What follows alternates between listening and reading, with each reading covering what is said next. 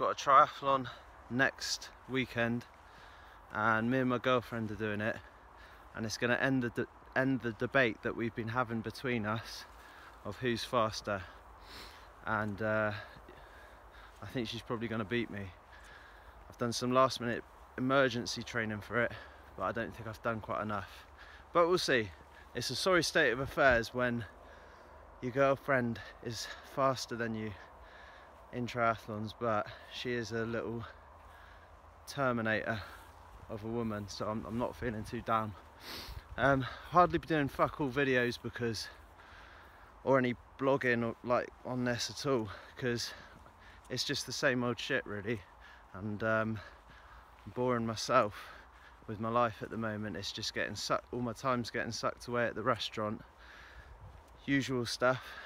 It's all good but nothing really interesting, nothing massively interesting has been happening in my personal life. Um, I'm just waiting to get a bit of free time, hopefully come the autumn, and have a bit of free time and I can focus on doing up my house. We're currently at the stage with my house where I have to apply for party wall notice with my neighbours, which is yet another hoop to jump through. It's been a massive learning curve how many, how long this, all these different processes are taking still haven't even got to the point of demolishing the old extension of my house and have to do all these bits and pieces structural engineers architects party wall specialists surveyors. The list goes on. I've just been putting in heaps and heaps of hours into the restaurant. Um, just lots of little improvements we've been making.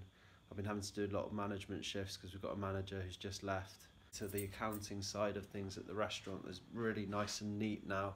Everything being done online on QuickBooks, all the invoices being kept at the restaurant, which is another good thing.